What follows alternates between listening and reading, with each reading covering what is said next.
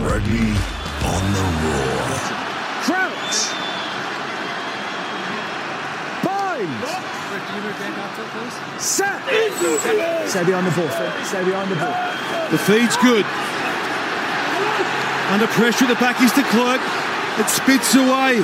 New Zealand desperately trying to rip it back from the box. It's gone down. Who's coming up with it? That might be it. South Africa fulfill their destiny as history makers. They become the only team to win four World Cups. Their reign over the rugby world is going for four more years. Yeah, there it was. The crucial last scrum, the ultimate contest in the biggest game of the last four years. And it's South Africa who have claimed a record fourth Rugby World Cup, taking up the final at the Stade de France in Paris on Saturday night, uh, Sunday morning Australian time. Brett McKay with you for the roar.com.au, Australia's biggest sporting debate. We're powered by ASICS.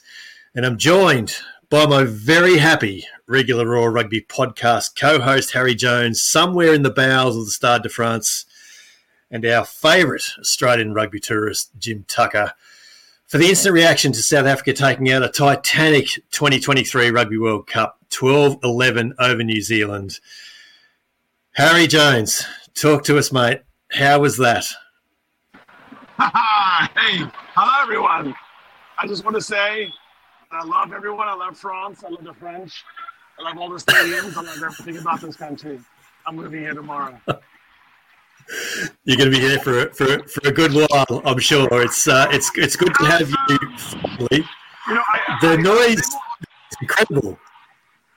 I was privileged to sit in the family section of the box, and so it was really emotional. I would say at the end we were all crying, and during the match, Bongi Mbonambi's wife and kid. I mean, I was actually holding the kid at some point, the baby, and just telling her it's gonna be all right. So it was really a, a deep emotion. It was all green was, and so I don't know how the Kiwis did, but I will say this: I've never seen a scrum stand up to the Springboks as well as the All Blacks did. It, yeah. The Kiwis fought to the end. Uh, it was unbelievable.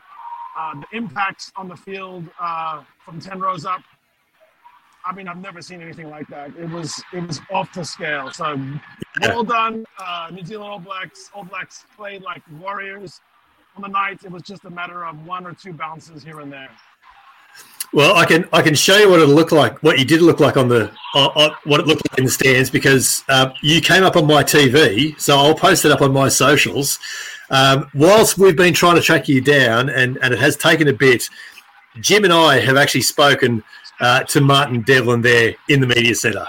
So, Jim, we're still trying to track down Harry Jones, and we will track him down here very shortly, I'm, I'm sure. Um, but we are joined there in the media centre at the Stade de France by New Zealand radio broadcaster from the Platform Network over the ditch and in a different part of the Stade de France to wherever our absent friend is right now. Martin Devlin, how are you feeling right now?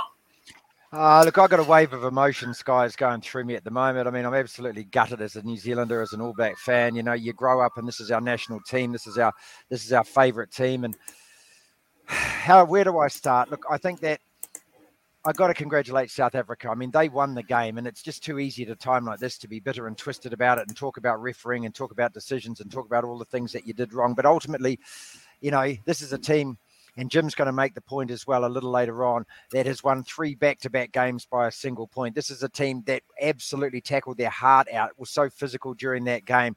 Uh, we denied them a point in the second half. I mean, just think about that down to 14 men and played for 50 minutes. But that's the point, and that's one key point. We made it so difficult for ourselves. You know, you can't win a Rugby World Cup final when you're making such basic errors of first, mm. you know, phase possession. We're missing lineouts, we're losing that, we're dropping the ball in the midfield. And then, of course, we're playing with 14 men again and again. The All Blacks, this discipline, this ill discipline. We usually lose a yellow card.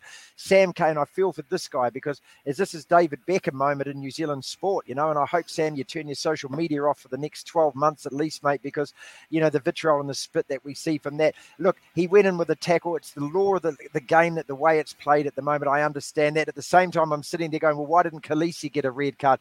I've I feel a bit conflicted, to be perfectly honest, guys, because half of me wants to shout and scream and go, this was wrong and this was wrong. But at the same time, I've got to be gracious and I've got to actually acknowledge the fact that the world champions are the world champions. And, you know, the scoreboard doesn't lie, Jim. I always say that in sport. Yeah, I mean, very gracious, Martin. I mean, the South Africans were absolutely immense. Mm. Uh, you think of the the camera flashing to Roger Federer and Novak Djokovic brilliant, brilliant tennis players winning five set matches. And, and, this is what this match was it was uh, an absolute cliffhanging Grand Slam final and was decided in the last game, the last moments of, of the match, really, for a one point result to South Africa. Huge. Uh, Pieter-Steph du Toit, incredible performance. And I, would say the most significant double-barreled name in World Cup history since William Webb Ellis. Really, I mean, he just has this ability to rise to the occasion. Nearly yeah. thirty tackles, yep. and when you see the crunch he put into them, uh, remarkable. Yeah, just uh, absolutely, absolutely incredible game. Absolutely incredible game, wasn't it? It was. Is there is there solace, Martin, in that it took an absolute blockbuster performance from the Boks to stop New Zealand in their tracks so often, and that and that New Zealand did get as close as they did with 14 men for, for, for 60 minutes. I mean, if you ask France that same question, Brett, in 2011, where it was a one point margin, they'd say, you know, um, hell no, you know, and, and, and, no, right at the, right at the moment there isn't. I mean, you lose by a point, you lose by 20 points. I think more the frustration is is that, you know, most of us when we played that quarterfinal against Ireland, most All Blacks fans, we genuinely didn't think this team was capable of playing at that level and winning that mm. game. Then, of course, we had Argentina, we're in the final, and you know we're up against a Bok side, and you've got to remember that this side has played a titanic match against Ireland. They played a tough one against Tonga. They played Scotland. They played France. They played England, and then they the same group of players go out and do that play the All Blacks. And so this is why, Jim, I concur to you that when you've won six yeah. matches like that to win a World Cup, you've got to add all of that up. But no, I mean, it's more from our point of view that, you know, all you want is you want your team to perform at the level you know that they can. And this All Black side proved that against Ireland that they can go to that level. But we didn't see enough of that tonight. Mm. You know, we saw Richie Mo'unga miss kicks at goal. We saw, look, I mean, Jordie Barrett, that last one you know, Andre Pollard, would he have got one of those kicks? And that could have been the difference, probably. You know, these is the finest of margins, aren't they? But, you know, you need that to win a Rugby World Cup. You can't go in there and make errors, get cards, miss kicks, and then at the end of it be bitter and twisted about it. And so, as bitter and twisted as I am, you know, I all I can say is that the, the better team did win. The better team played better than us on the night. Mm. It's interesting, isn't it? I said last, I said during the week coming into this game that it will be fascinating to see – how they're both holding up because New Zealand had a, a certainly an easier game last week against Argentina. Uh, yeah, they they had a they had, had an extra day in there. They played the Friday night. Uh, yeah, they've certainly had an easier run than than South Africa did through the knockout stage. They had you know three now really hard games, but it didn't look like that of the of the two when the two teams come off at half time. It still looked to me, and they'd done a mountain of defence it still looked to me like South Africa were a bit fresher. And so maybe that was actually the fatigue factor of being down a man for 20 minutes already playing a part at, at that point. Did, how did you guys see that? I thought uh, New Zealand, uh, with 14 men, looked like uh, they were on equal footing throughout the game, mm. essentially. Um, I, never thought New Zealand played less than uh, the heart of 15 men. They uh, really threw everything at it. But to Martin's point, I hadn't seen Richie Mo'unga drop a ball down the short side the whole season. And just yeah, in, a, in, a, final, he just uh, put it to ground.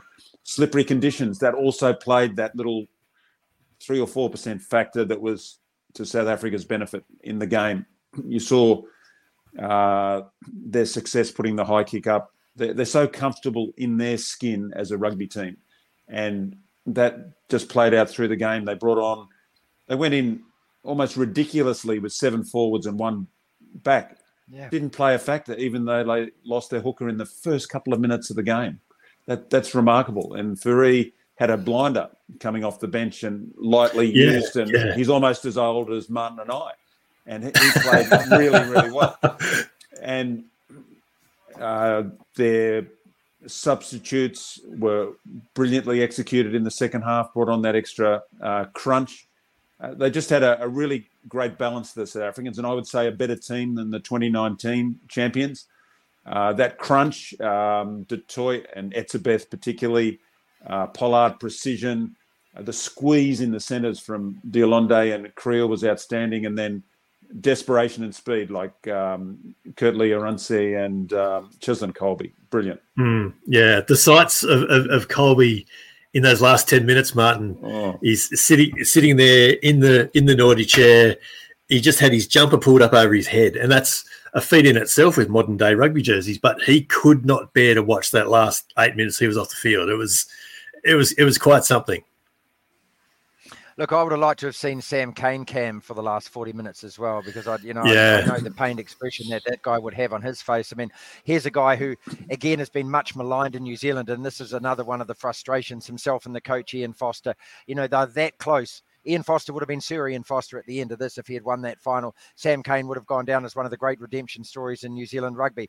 And sport can be so cruel like that, can't it? Mm. And and you know, and I hope that that's not the narrative. But I, I can I, I know the way that the New Zealand public operate, and I know the way the New Zealand media operate, and they're so quick to turn.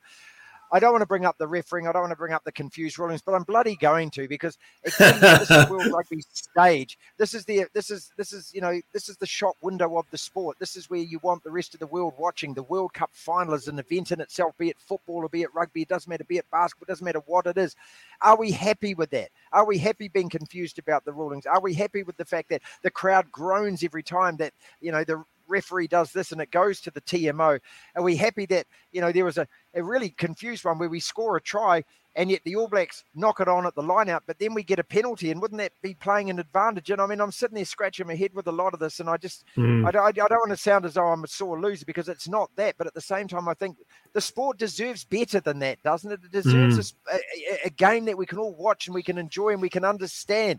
But that last scrum, I'm sitting there going, what the hell's that? I mean, we monster. It seemed like we monstered their scrum. I'm on the other side of the field, boys. I'm right up high on the other side of the field.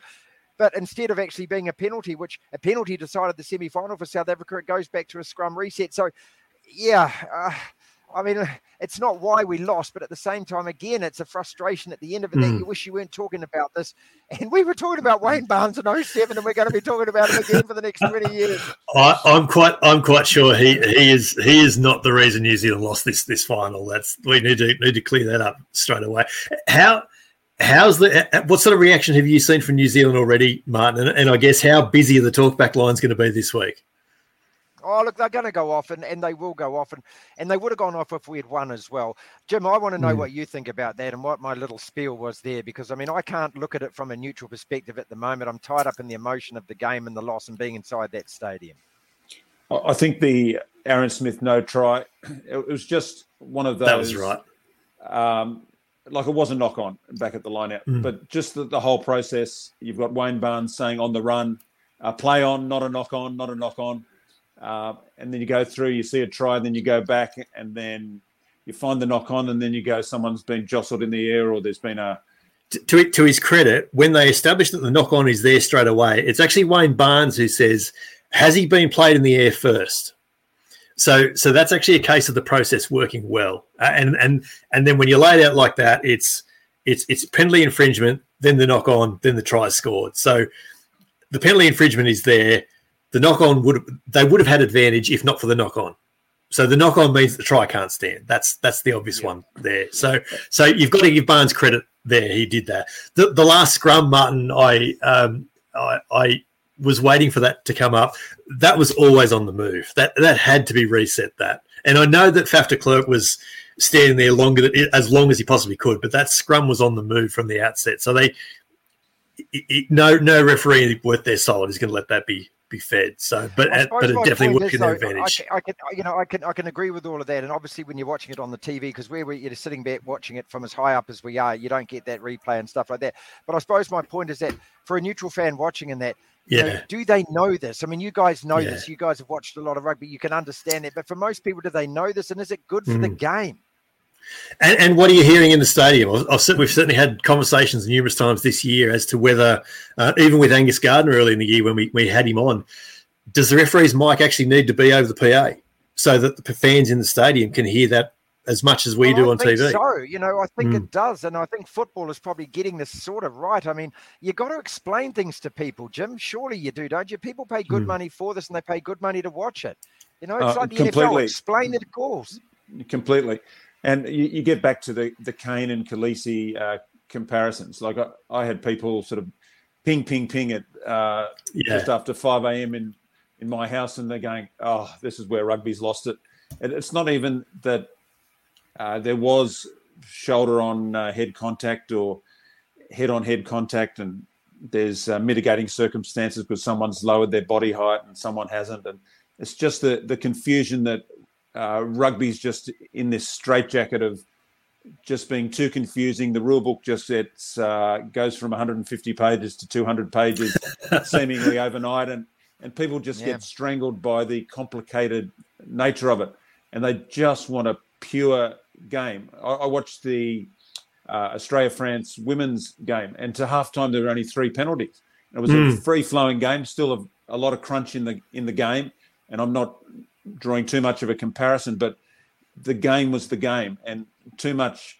Um, World Rugby have have got what they deserved in a way. Their whole last four years has been about yellow cards, red cards, and um, the contact with the head and high and they've had a World Cup final uh, pretty much decided by those very issues that, that they've um, seen as essential to address. Yeah. But also, it's um, it's contorted the game.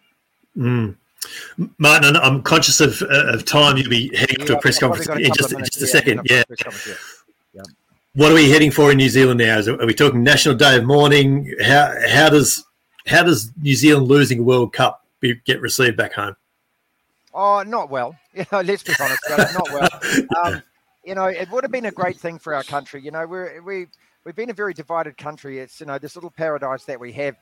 Uh, it hasn't been such for the last couple of years. You know, we've got an inflation rate through the roof. We've got rising crime rates, which is scaring people. Yet it costs nine dollars to buy a cauliflower at the supermarket. It costs three dollars seventy for a tank of gas and things. Mm. And the All Blacks, especially, are one team that actually you know, as cheesy as it might sound, really does unite our country and really does unite people and really just puts a lovely step and a skip in your stride. And especially when we, and this is unusual for an All Black fan to say, but especially when we're the underdogs, and we came into this tournament not being the best team in the world and not yeah. being the big swing swinging Johnson of world rugby like we normally feel like we are. And so to actually be in that position to to fight our way past Ireland and then to get into this final and, and I just think that the potential was a massive uplift for the country and uh, and a lot of people are going to just be feeling pretty downcast about that right now, and understandably so. And the double whammy, of course, is you guys giving it to us in the cricket as well. I've got to go to the press conference, boys. yeah, I appreciate yeah. your time. Tell Harry that you know we miss him like crazy, and we'll talk again. Jim, it's always a pleasure, my friend, and thank you very been, much, Brett. Too. It's been great to talk to you. Um, yeah, Harry, Harry and I have both spoken to you uh, through the tournament on, on your platform, uh, on your show, on the platform in New Zealand. Um, try and enjoy some post match and and, uh, and try and enjoy your last few days there in France. Good on you, mate. Yeah, I look forward to the press conferences. Thank you, fellows. Really, really, really enjoyed that. So great to hear from from Martin Devlin there. Um, great to get the news reaction straight after the, the match. Jim, what's your uh, what what's your thinking now that we've had the time to process all this? Well, you have to ask the question: Are, are the Springboks the greatest of World Cup sides? Of course, they didn't play in the first two World Cups. They were banned from world sport at that point. So there's been eight uh, since their entry in in 1995, and they won four of them. That's a 50% strike mm. rate. Phenomenal effort. And you just saw how much it meant to the South Africans. There's no team more comfortable in their skin than South Africa. That might mean uh, the box kick, uh, that might mean a huge posse of fast chasers to make a box kick actually work. Mm. Uh, they use their wingers more than they did in uh, 2019. Uh, they're an improved side on 2019. And can I say, what a debacle that this great country doesn't have hosting rights to a World Cup. Yeah. We're going to have a wonderful rugby force, the USA, in 2031 that should be in South Africa. That Yeah. should be played in South Africa as it was in 95 to sell out crowds across the country and go to a hardcore rugby nation where the whole country's going to celebrate. Yeah. Yeah, no, I can't, can't, I can't disagree with that at all. You all know and love the instant reaction format. Um, our uh, immediate post-match thoughts, albeit it's a little while now. Uh, we're a little bit later than what we've usually go on what we've just seen in in Paris. We will come up with our headline summaries of the game. We'll go through those, and then we'll move through different components of the game, highlights, lowlights, and things like that. So, Harry, I'm going to start with you with a headline, and this, I mean, it'll be almost incomprehensible, I'm guessing, but did you did you have a headline out of that? Uh, just enough guts, all the glory. I think it was one Yeah, of those matches where that's good. everyone put all their systems on the field. I'm not going to take anything away from the, the Warriors, the Barrett brothers, and these guys. Uh, they gave everything. Um, it was just fine margins, and but when you have just enough guts, um, yeah, you get the glory. Yeah. Yeah, yeah, no, that's a good one. That's a good one. Jim, did you have a headline? Oh, I'm going straight out with one point wonders. The Springboks to to win in this World Cup matches by a single point against France, England, and now the All Blacks. That's incredible. The margin between being a one point loser and a one point winner is the greatest in all of sports. Yes, You have to be able to nail uh, a tight game, and the Boks did it brilliantly. There was at no point in that game did I think the All Blacks were playing with less than 15 players. That's how their Warriors rose to the occasion, as Harry said. They played brilliantly, but the Boks just had it. They had that character and that finish uh, to win the World Cup, and that is the pinnacle. It's not Yeah, being a, a great um, loser in a World Cup quarterfinal. They won the final, and full credit to them. Brilliant play by so many players, uh, the Etzebeths and the Pieter-Steph du Toit, and can I say Andre Pollard, absolutely superb. Mm. His calm. Yeah, yeah. It's a it's a good shout. It's a good shout. My my headline is is just four simple words, and it is Pieter-Steph du Toit, and that is the difference between the two sides. I'm keen to see how you saw his performance there on the ground because he was just phenomenal. He had 15 tackles, I think, by half time. Um, a lot of them were dominant, and he was just he was so good tonight in this game. Absolutely incredible. Well, he's my favorite player, man. I mean, I love Yeah. the guy. He makes me cry because he works so hard. Uh, I watch him when I'm live. I watch him every play. He- I don't know if you guys have this kind of thing when you go to a match live, you just watch a certain player. And Yeah. Steph's always been my guy. Um, I know his family. I know where he's from. I know he's so humble. It just works his socks off, man. And before the tournament, I said whoever has the best six at the end uh, is going to win. Armani, hats off to you. Um, you know, you, you were amazing. Uh, the French Lucy's were all amazing. Marcos Kremer, what a warrior. Yeah. Uh, Courtney Lawes. Take, I mean, give the fucking guy a knighthood. But I'm just telling you right now, Pieter-Steph was the man. Um, he's always been the hardest worker in the Bok camp. He has a great time in the 800 meters. I don't know if you know that, but he can. He's a big guy who works, and um, and then at the end he cries, and I love that about him. Yeah, yeah, and he was he was the man of the match. Uh, let's hear from him now. Uh, speaking on the world feed with Louise Ransom. Well, Peter, congratulations. My goodness, what a game that was. What an arm wrestle it was. Tell me what's going through your mind right now. Uh, firstly, I want to give our Heavenly Father thanks for giving us the opportunity and for helping us as a team through this World Cup and uh, through the whole campaign. It's an unbelievable honor and a privilege to play with this team and giving us the opportunity. Uh, yeah, this last three games was was quite tough. Each one we played as a final, and yeah, each one was by one point. So it was yeah, it was quite tough for us, and we're quite happy with the win. There was so much drama in that match. How did you manage to get through with that win? Yeah, I guess as a team we like drama. We've been uh, having drama for the last few years at the moment, so I think it helped us a lot as a team to, to cope through the drama and to handle it. And I think it shows the resilience of this team and uh, the whole South Africa as well. South Africa now becomes the, the only country to have won four Rugby World Cups. What does that mean to this group to achieve that? Yeah, as, uh, s- for the whole of South Africa, we, we're honoured to be able to play for you guys and to play for the Springboks. And I know that when we go back home, it's going to be a warm welcome for us. And we really want to thank everyone for supporting us and all the people that came through. I know it's expensive for us to come and support us, and I've got so much friends and family, and I know the whole 62, 64 million South Africans are supporting us, so we're quite thankful for that. Congratulations. We're, we're not going to do stocks rising and falling straight after a final, guys, but let's just rave a little bit more about the best players on either side of the contest. Pieter-Steph du Toit was, was obviously the, the, the man of the match. Who were your standouts, Harry? Oh man, I mean, I mean, it's Handré Pollard. You know, you know, he had he had a tough tournament because he was not named in his team. He was on the sidelines. He had to watch a lot of guys play, but the ability to come on and and take his chances, uh, smash in the head, bleeding, uh, just kept going. Um, I think Andre Pollard is one of the greatest South African fly-offs ever, but he never gets mentioned. So I, will say he's stuck rising because I don't think his stock is that high sometimes. Yeah, yeah. Jim, who are, you, who are your standouts? We've, we've touched on a few. Uh, well, I, I, agree with Harry there. Uh, Pollard was uh, exceptional, but I, would give a shout out to Fourie, the replacement hooker. Yeah, it was uh, great. he came into the tournament um, late, and he has just played a terrific match for 77 minutes as a replacement for the number one South African hooker.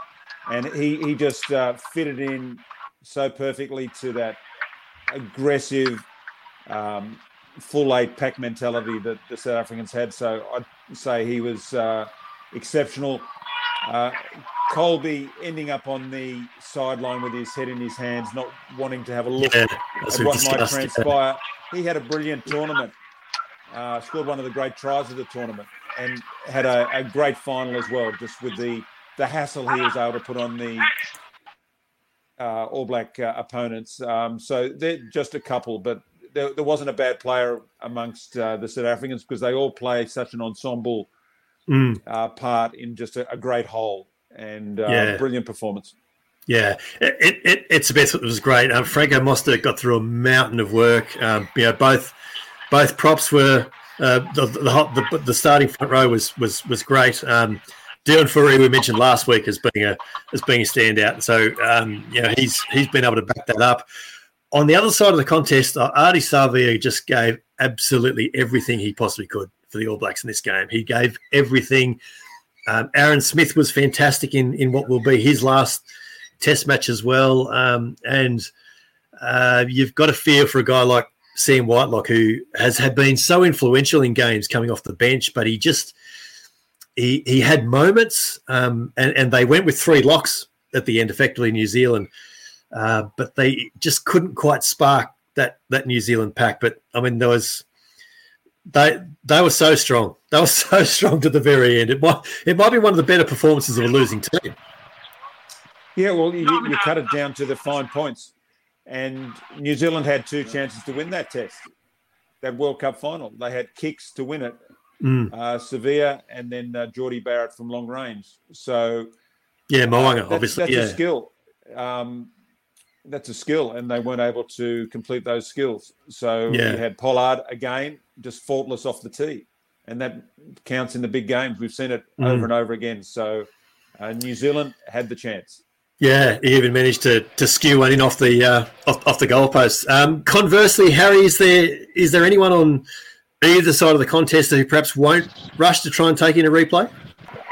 Yeah, so I want to say something about the New Zealand scrum. I mean, they were rock solid.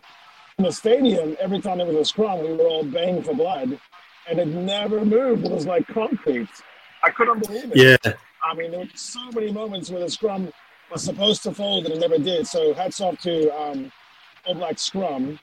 I think uh, of course it's very difficult when you're live. I know Jim, you've been in a lot of these matches, and the, the refs are in an old-time microscope in this World Cup. I don't know what was going on in some of those calls, so I, I don't want to say anything. But um, there were a couple of hotly dis- disputed calls, a, a knock on uh, in the lead up to the try. I don't know. All I'll say is uh, the refs did a good job. Um, yeah. The, stadium, the setting itself was, guys, it was amazing in here. Um, you know, they had they pulled out all the whistles. Um, so whoever was going to win this match was going to win it by a couple of unfortunate errors and a couple of big moments. That's all. It, it was never yeah. it was never going to be a runaway for anyone. Yeah, yeah, it's a good shout. And Wayne Barnes, I think, had a very, very good game in his last test too. We should give a shout out, Jim. Yeah, I mean, it, it, how difficult is it to to referee in that cauldron that we're, we're seeing there? Um, he did go back on that Aaron Smith no try and very matter of factly go back to yeah, worked it through as we as we discussed with Martin. Yeah, discussed um, earlier. Yeah. So to get to the right result there is the important part. Yeah. Like you, you can talk about how long it went out and going back to even a previous um, indiscretion to award a penalty, but he got it right, and that's, that's Yes. what you want. Um, the the straight jacket again that World Rugby's put referees under with uh, the certain high contacts and the shoulder dips and the um, mitigating circumstances Yeah. thing. That that's something that rugby has to wrestle with, and it's really the fans. The fans will get. they- They don't. They do care about player safety, but they care about their game being mangled as Yeah. well. And Yeah. it's a it's a really no win situation. So Yeah. um, Yeah. I'm not here to, to say one thing or the other because I want player safety to to uh, overrule everything. That's that's really significant in the game. Yeah, yeah. Well, and someone who was on the end of the, the player safety was obviously Siya Kolisi, the South African captain, who was fantastic again. And I was actually surprised he went back on after his yellow card, but when he did go back on, he was very keen to finish uh, with a with a positive impact on the game, and he definitely did that. Let's hear from him uh, speaking with Louise Ransom as well. Well, Siya, congratulations. Back to back Rugby World Cup wins. Tell me about this moment right now for you. Well, it's, there's no ways I can explain it in words. I want to give credit to the All Blacks. They took it. They took us to the end. They took us to a tough place. It just shows what kind of team they are to fight with the men down from early in the game, and they fought and they put us so much under pressure. But yeah, credit to my boys too for that fight. Yeah, I'm just grateful we could pull it off. Tell me about that contest tonight. There was drama, there were cards on both sides. How do you think your side managed to just hold it together? Well, we had to. We lost our hooker in the early, in, in the early um, part of the game, and then we obviously had to adjust to that. Um, yeah, there's a lot of pressure on us. They put a pressure on our lineouts, but we found a way. Somehow, we found a way. And honestly, uh, I don't think any, like people that are not from South Africa don't understand what this means for our country. You know, it's not.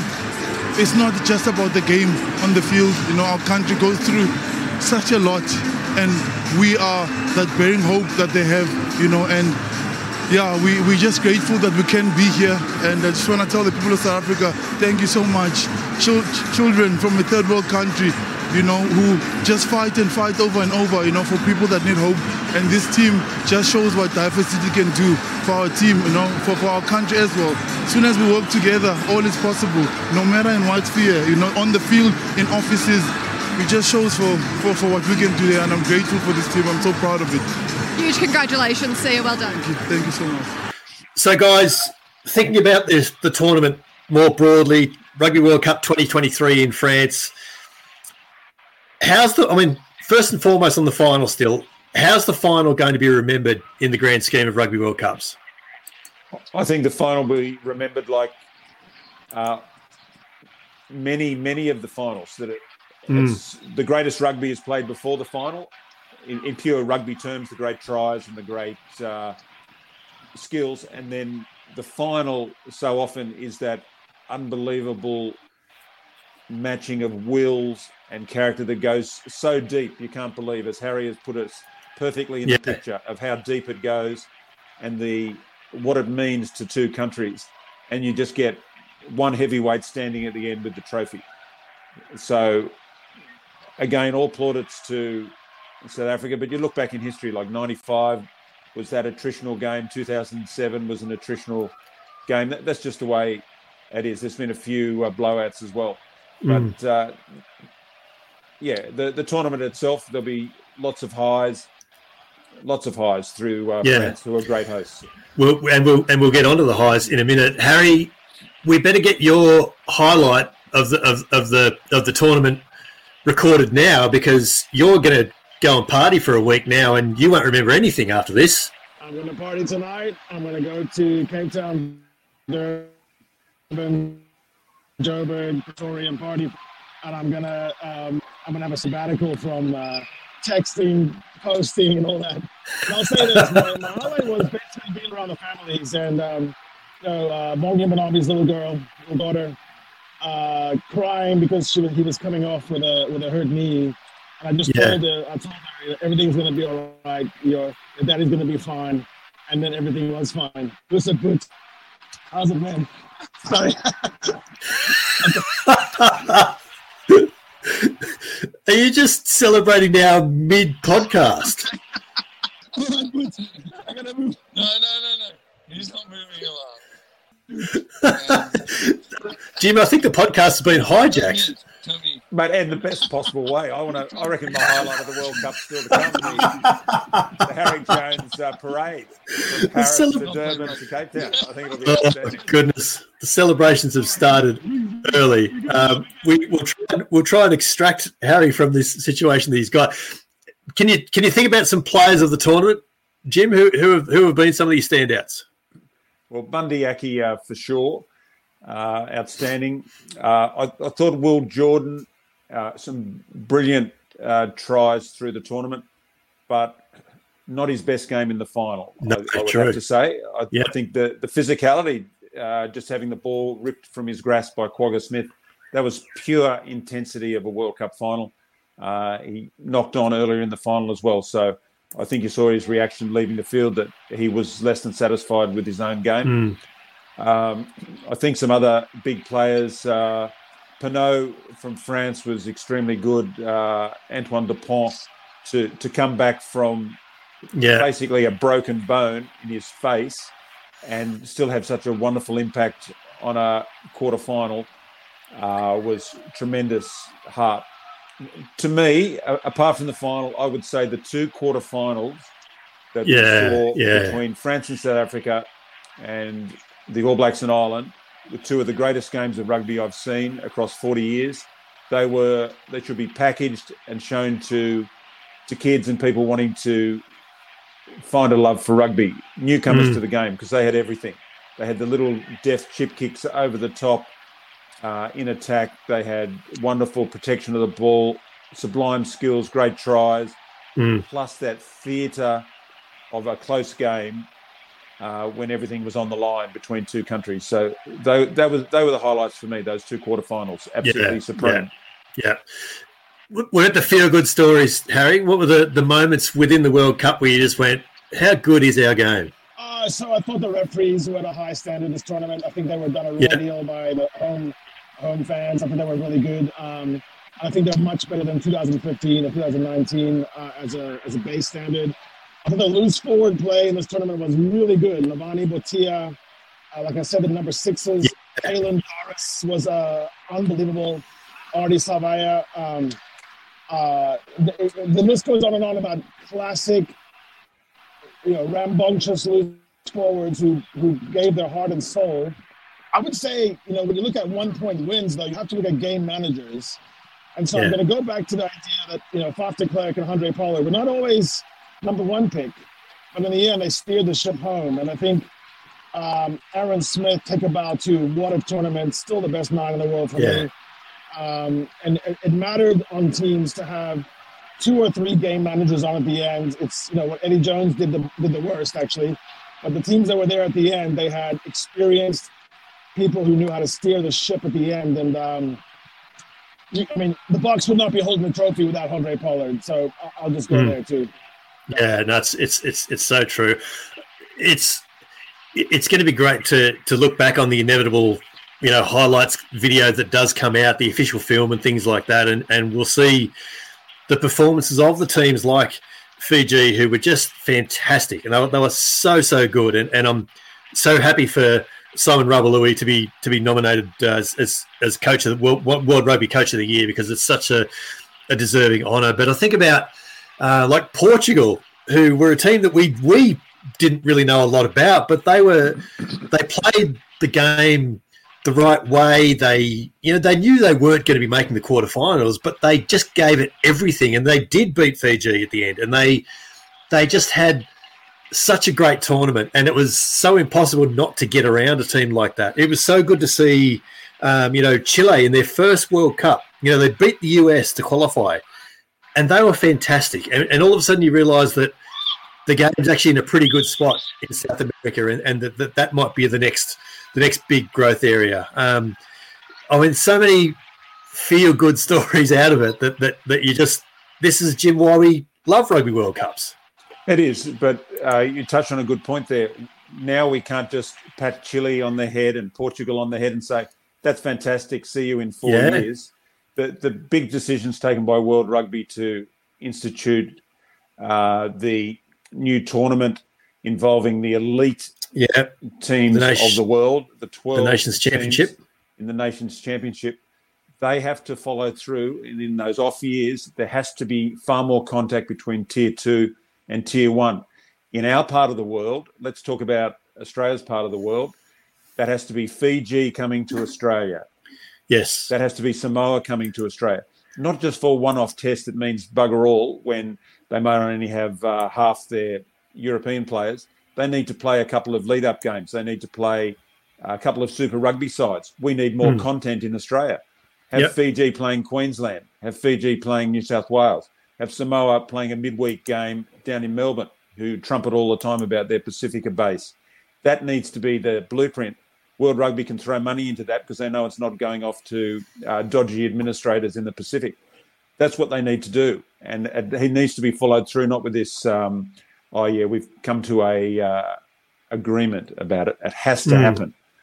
And Yeah. USA, um, Canada, they've got to be pulled up by their bootstraps and told, "You're a failure at the moment. Get your act together." Yeah, yeah, it's it's it's going to be a, a big point from here, and and Harry, obviously you're you're there in amongst it. I mean, you're there in amongst it right now, but you're in the thick of it within US rugby. That's that's got to be a big focus point for for World Rugby going forward. I mean, obviously they'll you would think they'll play the next World Cup, expanding to 24 teams, but there's still a bit of work to be done there in North America. know, the infrastructure is there, and you have to, you know, the talent has to follow. At some point, um, players and bodies on the field have to follow, but the infrastructure is there. I don't really Hmm. worry about that one. Actually, at this point, I'm a little more worried about Australia and just making sure that, you know, what a great country, the number three or four country in the history of rugby that makes a good showing, which has to happen in the next two or three years. Yeah, and so we probably need to touch on on those on, on Australia. And it was beyond disappointment that they didn't beyond that didn't go beyond the pool stage. Um, they seemed uh, they seem shackled from the outset. They seem shackled from the the squad selection. And Eddie Jones, to his credit, I suppose, is standing by that to the very end. But he's turned this whole year into uh, well, debacle's the word that I've got. So I guess the question is, where does this debacle go from here? Because it seems like it can only end one way for me now. Um, what's your thoughts on that, Jim? Well, the, the thing I've never bought into from Eddie is that this was the rugby recession that Australia had to have. Yeah, agree. Um, seriously, are we now saying, oh, we need a five year plan to get to a, a World Cup and blow off a World Cup in between? There was a tacit agreement between Eddie and the whole fan base of rugby in Australia that he did the best possible job at this World Cup. And if he had to butcher everything and start again at the beginning of next year, fine. Fine. But he owed it to every grassroots uh, supporter, every uh, sponsor, everyone involved in Australian rugby to have the best possible crack at this World Cup to Mm. get to the quarterfinals. He did not because uh, his own uh, rush rush mentality, um, his change mentality, Yeah. uh, perhaps even his ego, not being able to accept Dave Rennie's team. I'll have Eddie's team. Uh, he needs to make less changes. The biggest debacle that can't be spoken about is how many ridiculous coaches he had off the field. No one can take a shot of them because no one saw what they were doing. No. Defense coach. And now they've all moved. just ridiculous, ridiculous. The French uh, rolling maul coach from lineouts, Who was a halfback. one the whole year. A Yeah. joke. Yeah. Like, there's so many things that were bungled. Yeah. And uh, Eddie Jones has to take full responsibility. What happens from here is uh, there'll be a tango between Eddie and uh, Rugby Australia. Eddie will take a payout and he will uh, bob up in Japan. That will Yeah. be how it uh, plays out. People forget that Eddie was unceremoniously dumped by Rugby Australia in his first um, period as coach. So his love for Australian rugby is 110%.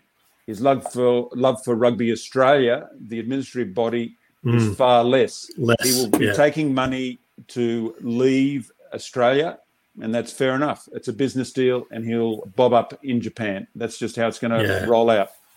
the, the the the damage he's done in 12 months is the is the real issue and, and i like i wrote i wrote these names down uh nearly two weeks ago i, I- reckon. And and i worry about you know guys like uh, like like Harry Wilson, like Len Ikitau, like you know Ryan Lonergan, like Lachlan Lonergan, um, you know Darcy Swain, um, Tom Wright, Jake Gordon, Matt Gibbon, Jed Holloway. They are guys that have been in his squads and have been in his teams this year, and he dropped them cold over the course of the year, and in some cases, the week before a World Cup. None of those guys are older than 30. Matt Gibbons, 28, Holloway's 30. The, the rest of them are 23 to 26. These are guys that are in the primes, coming into the prime of their career. And you've just got to wonder now, Harry, what sort of damage has been done to the confidence of these guys this year, and, and even the guys that have played. I think you got used to uh, working in the RFU in England where you have infinite depth and you can like run Mm. through players. But in Australia, you you have you know one or two deep, and I, I think he just wasted that opportunity. Guys, the bench, benchmark was right there. The English series in Australia it was very close. Look where England is today, third place. Um, Yeah. it wasn't that different. Uh, I don't buy Eddie's excuse that, that they were a million miles away. They were not a million miles away. The Wallabies were No. Just as good as Wales, just as good as England. Of course, look at the results in 2022. They were right there with France. They were right there with Ireland. Um, Yeah. he, he just indulged in some like I don't know, some silly gimmicks. Couldn't a- admit that he was wrong, and then he dug down deep, doubled down, and we know what happened. Yeah, and it feels like now the sooner it can be over, the better. Mate, give us a final thought there in the stadium. Give us a try and wrap up your day for us. Oh, so the French definitely sided with the All Blacks on the day. Uh, they were still sore about being booted out. So that added some spice. But uh, I would say that the stadium felt like about 60 40, maybe 70 30 uh, Boks. Um, it seemed like a classic final, like Jim said. It reminded me of the 2011 final, I think, with the French. Uh, ironically. Yeah. It- yeah, there was not going to be much in it. Cheslin Kolbe could squeeze the ball. That's a try. Um, a knock on here, knock on there. It's different. Uh, yeah, just you know, maybe five or six moments. Uh, it, that's that's the kind of match that, that happens when you have two teams this this good who want to win it this bad. Yeah, yeah, which is which is fantastic. It's been fantastic. Look, thanks so much, mate, for, for, for joining us. The, the the tournament reviews will begin in earnest from here. We'll certainly have another crack at it uh, on the weekly pod out in a few days. But I think let's let's put the instant reaction, the final instant reaction for 2023 behind us after South Africa's 12-11 win over New Zealand in this morning's Rugby World Cup final. Um, our thanks, our huge thanks to Martin Devlin for joining us a little bit earlier. Um, Jim, thank you for joining us for the final and throughout the year for the uh, for the uh, for, for the instant reactions. It's been great to uh, to get your um, your in, insights and, um, and and your thoughts on things the, the whole way through. We've really appreciated it. Uh, my pleasure. Can't look more forward to 2027 in Australia. The, uh, our country will do a great job in hosting the next World Cup and bring it on. Uh, yeah, it'll be great. Let's go, boys! All right, go on. Off you go. Go and join the party. That's Harry Jones on his way out there to join the party there. But we'll have all the fallout today, tomorrow, and throughout the week on the roar.com.au, Australia's biggest sporting debate, the home of all your favourite Rugby World Cup analysis, opinions, and conversations. Uh, a shout out to the Wallaroos who produced arguably the Australian performance of the year to beat France 29 20 on Saturday in Dunedin, their first win of the WXV series uh, underway in New Zealand, as Jim mentioned a little earlier. Thanks so much for your company. Tony and Chris will be back to wrap up their two months in France for you on Monday morning Australian time, uh, while Harry and I will be back on Wednesday morning for a wrap up of the whole Rugby World Cup with Sean Maloney, the, the final episode of the Roar Rugby podcast powered by ASICS for 2023, where we'll look back at not just the tournament, but the whole bloody podcast year.